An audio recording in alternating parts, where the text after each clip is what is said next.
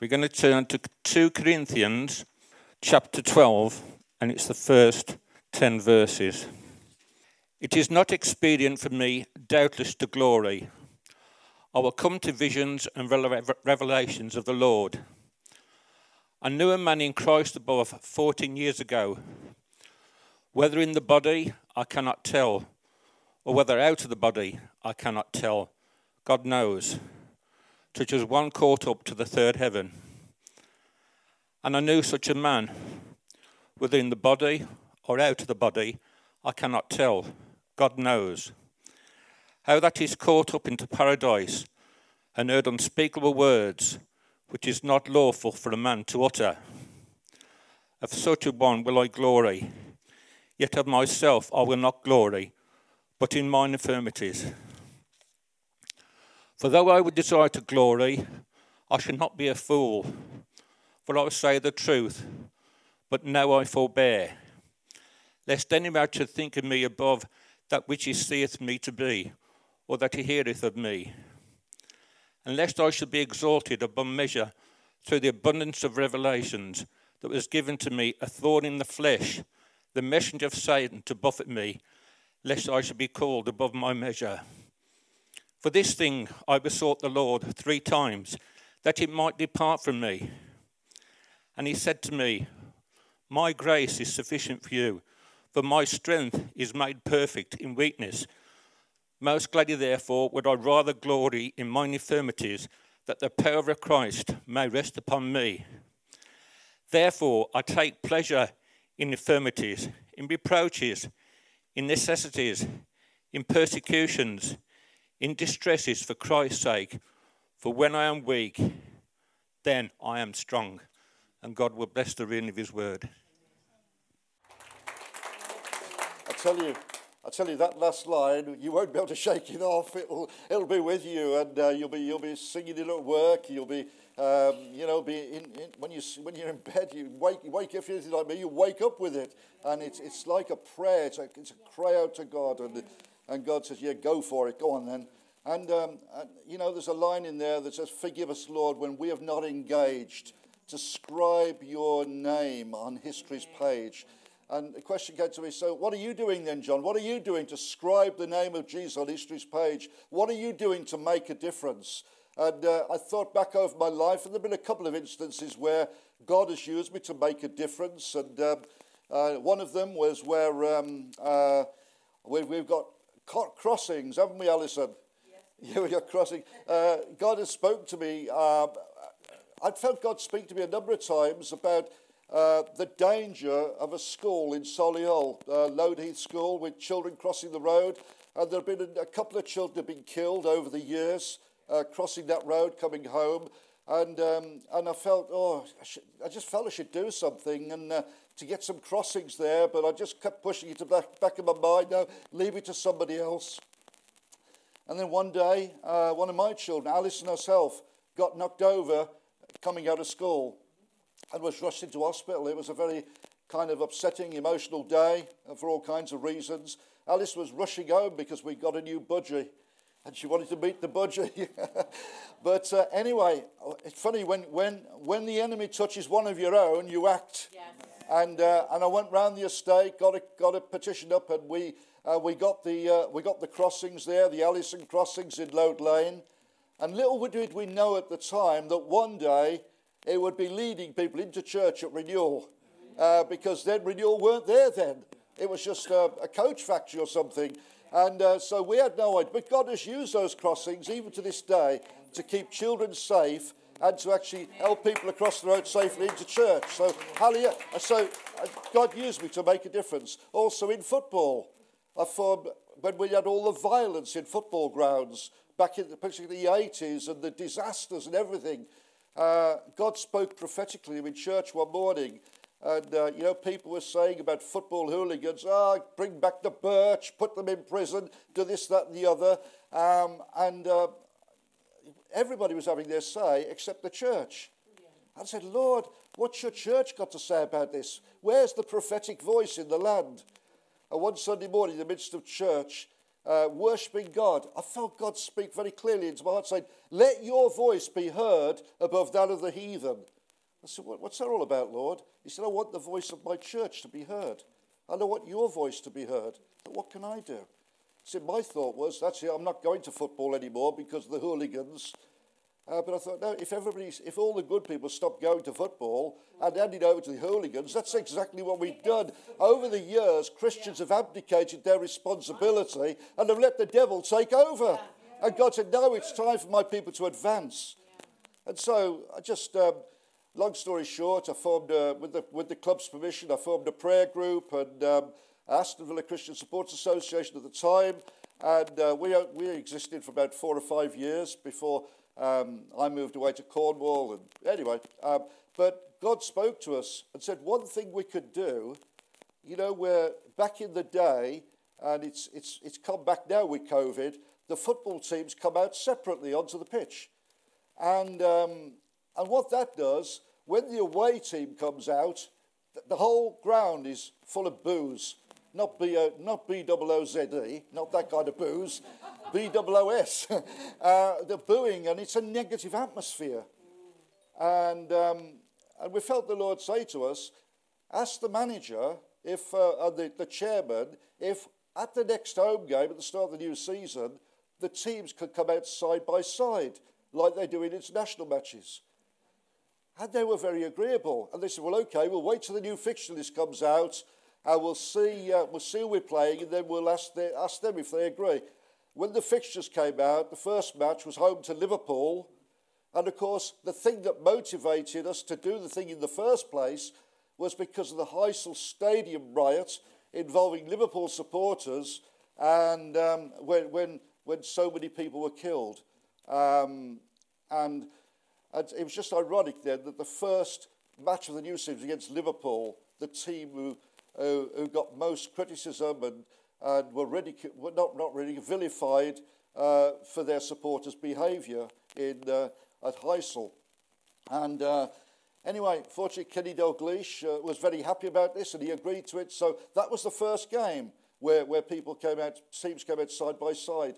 And I didn't know until a few years later that that had become commonplace in the world of football. Uh, whereas up until then, it didn't really happen in club football. So we made a difference, and you can make a difference by, by listening to the Holy Spirit and obeying the promptings that He brings to you. Amen. Now, the reading Alan brought to us, I've not got, ex- not got any experience like Paul had of being taken up into the third heaven, nothing like that. I, I, in no way would I compare myself with that mighty apostle. Um, you know, we, we, we, do our best with what we have, with the revelations God gives us. And um, uh, Paul began to speak of the thorn in the flesh. And, you know, some people think the thorn in the flesh was his bad eyesight. And there's evidence for that. Uh, but Paul said he was a messenger from Satan who came to buffet him. So he could have been buffeted in his health. But he could have been buffeted. He was buffeted with shipwrecks and persecutions and all kinds of things. So it could have been referring to the, uh, uh, to the persecutions and the suffering he had, all kinds of things that, that Paul went through that most of us don't go through. But if it was to do with his eyesight, uh, then obviously, I can relate to that. And if you've got health issues, you can relate to that. And I come here today, as Paul said, in weakness. I, you know, I'm amazed at the things that God does through ordinary people. When I first became a Christian, I was given some scriptures in Braille, about, about five or six scriptures to read and to memorize. And one of the scriptures I was given was from 1 Corinthians chapter 1, where it says, God will take the weak things of this world to confound the mighty, and he'll take the foolish ones to confound the wise. And I thought I must have misread it. I thought that can't be right. God wouldn't take the weak and foolish. Surely he needs mighty and wise people. But now, sure enough, the truth is God takes weak and foolish people to do some confounding. And my prayer, even back then, was, Lord, do some confounding through me. Confound a few people, Lord, through my life. And, and thank God he, he has, and he does by his grace. But actually, I, um, I feel, you know, quite, quite weak at times.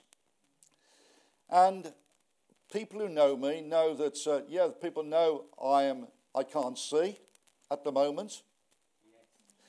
I lost my sight at the age of 19, and Jody's here also, and there's four of us in the family who, uh, who, are, uh, who, who, are blind.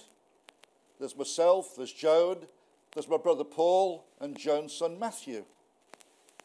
But I also have a serious hearing impairment now. Three weeks ago, just over three weeks ago, I woke up and all my hearing had gone from my left ear. So I cannot hear a thing out of my left ear, and I only have 30% hearing in my right ear. That's very difficult when you can't see. But I also have stage one leukemia, so the doctors say.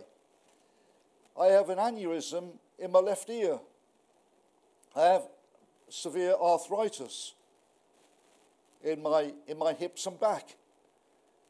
And uh, sleep apnea is another one. So I have to wear a mask when I go to bed at night to help me breathe. Now, I stand here in weakness. I don't glory in that stuff. But I'm a man who believes in miracles. I'm a man who believes in signs and wonders. And thank God that He has used me to bring healing to others. Um, one of the first, I can remember uh, going to speak at a meeting in Redditch. And uh, on the way over there in the car, I began to have severe pain in my right ankle. I thought, this is weird. That? Where's that come from? What's that all about? Anyway, um, we, this, we had this meeting. It was a coffee morning, about 20 or 30 people crammed into a house. And um, when I began to speak, I was being distracted by this pain in my ankle. And uh, I suddenly thought, oh, yeah, I said, by the way, has anybody here got a pain in their left ankle? And uh, someone said, in fact, it was the guy who took me to the meeting. Uh, he was one of the elders of our church at the time. And he said, yes, John, I've got a severe pain in my ankle. He said, I dropped a wheelbarrow full of bricks on it yesterday. He said, I'm in agony. I'm due to have an x ray this afternoon. Um, and so I prayed for him. On the way home, he said, uh, he said, My ankle feels pretty good. And his wife rang me in the afternoon to say he was so well, he was bouncing around on his ankle that he cancelled his x ray.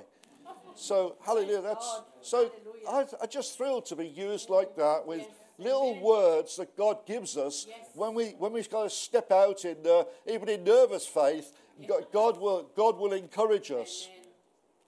As our brother shared about, Phil shared about the, uh, those visions of those, uh, those lumps. Uh, you know, God, God helps us. He, he's working with us. He's, he's cooperating with us to do these things. Now, I, I just love, uh, I love it when, you, uh, when you're praying and you just sense the Holy Spirit speaking to you. And um, a few years ago now, um, I was in prayer, it was January morning, and I was praying, and I remember saying to God, I said, God, I'm bored with my prayer life. And the, the echo came back, so am I. and, it, it, it, and, and it, rather took me aback. And I said, okay, okay, Lord, what, what do you want me to do about it? He said, for goodness sake, when will you start praying prayers that will excite me? He said, you know, like when you're at the football and uh, the match gets exciting, you everybody stands up off their gets up off their chairs and stands up. He said, will you pray prayers will excite me and get me off my throne? Amen. And I wow.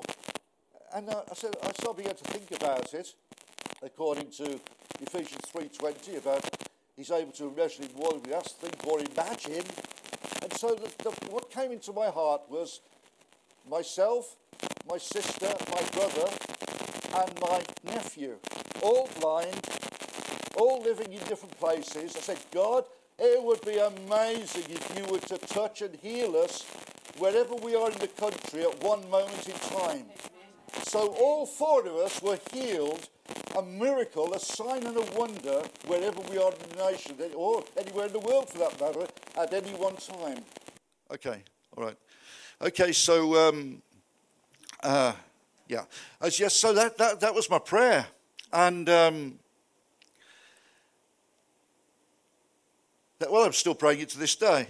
I'm, I'm still, still praying it to this day. But but God God's built on that since then, and um, I was. Uh, maybe over a year ago now, I was just praying, and uh, I don't know why I was uh, thinking about holidays and uh, stuff, and um, I was thinking about how people go bed and breakfast and all inclusive, and how all inclusives have got very popular now, and um, and I felt the Lord say, when it comes to healing, so many of my people are content with bed and breakfast when actually they can go all inclusive, fully paid.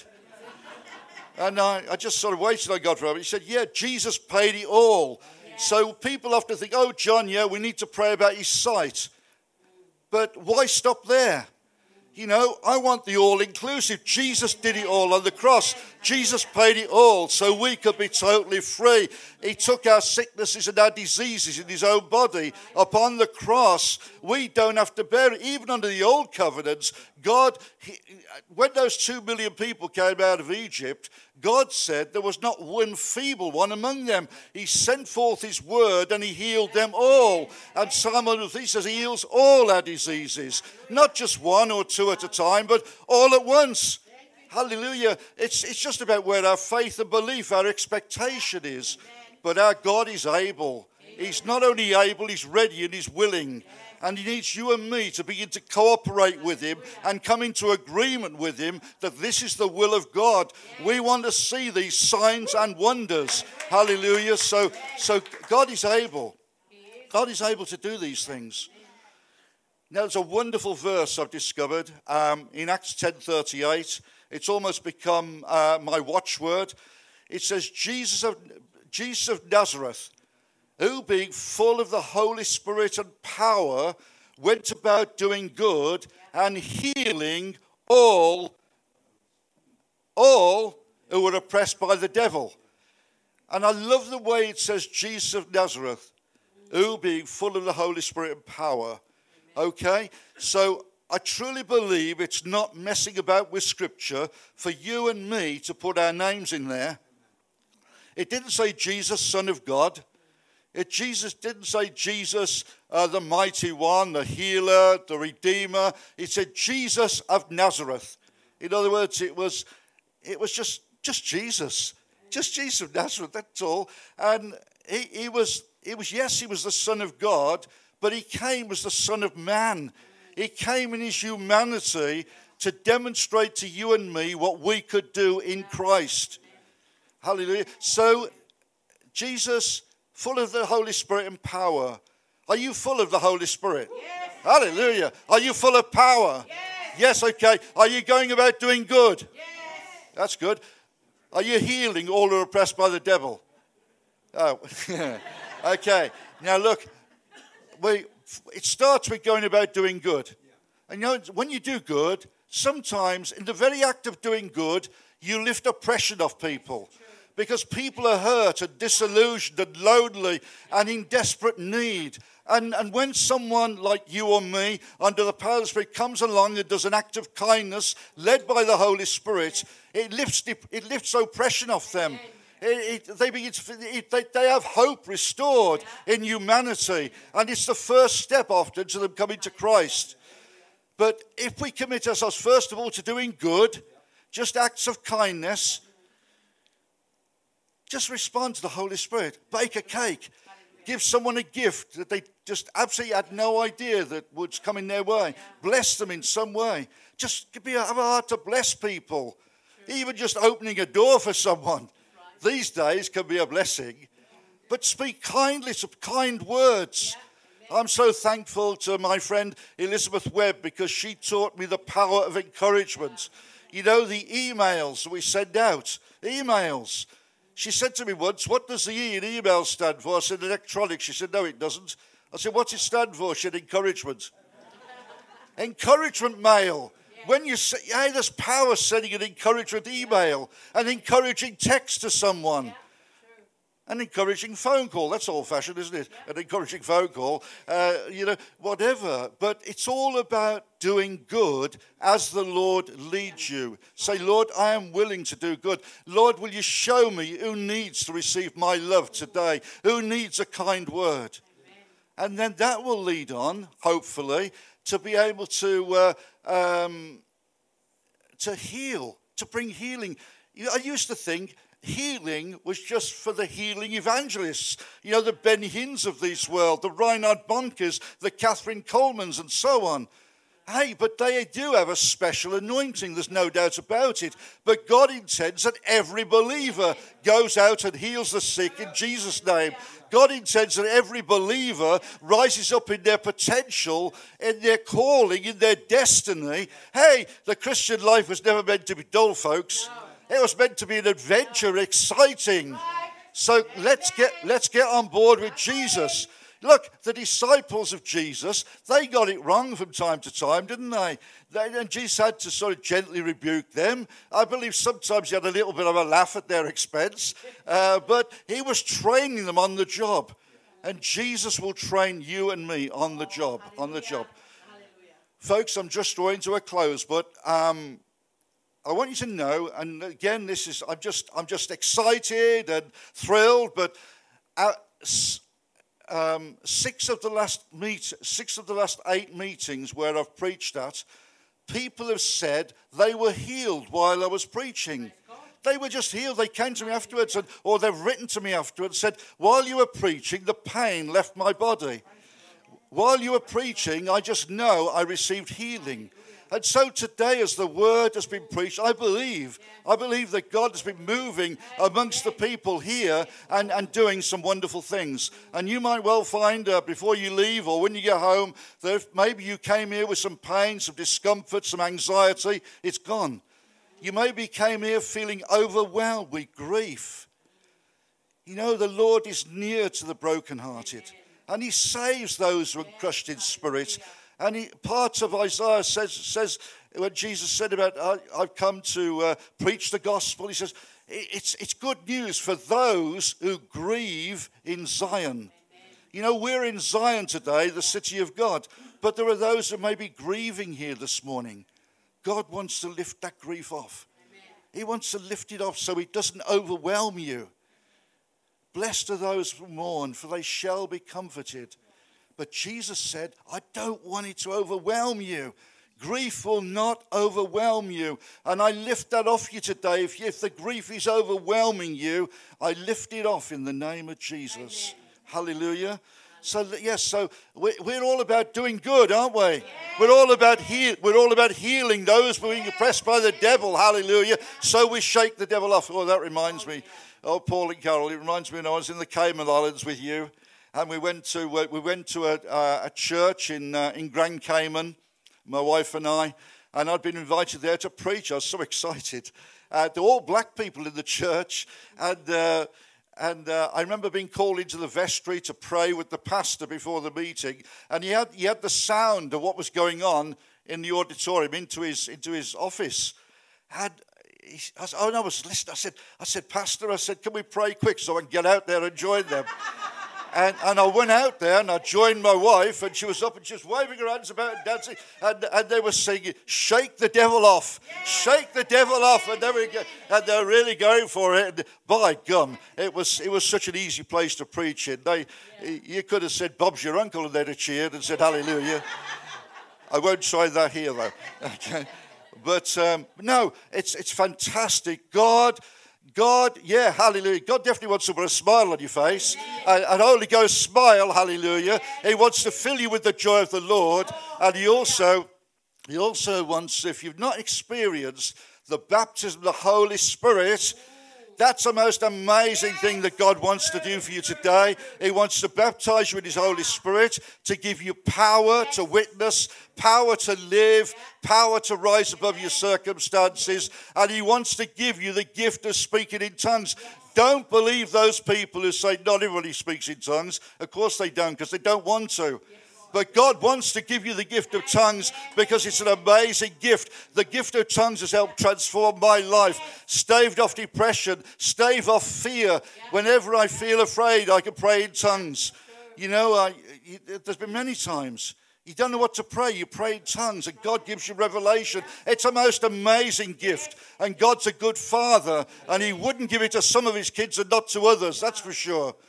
So, look, if you're baptized in the Spirit, expect to speak in new tongues, and liberation will come to, on the inside of you. You really will. Transform me from being a shy Christian to being a Christian who can't shut up about Jesus, okay? Hallelujah. It's 10th of February 1972. That's, that's, it's so embedded in my, in my consciousness that night when the Holy Spirit came upon me and I began to flow in tongues and I was like a drunkard. Hallelujah. Do you want to be drunk? You want to be drunk in the Holy Spirit? Hallelujah. Well, open up your heart right now. Let's pray. Let's pray. Let's pray and receive.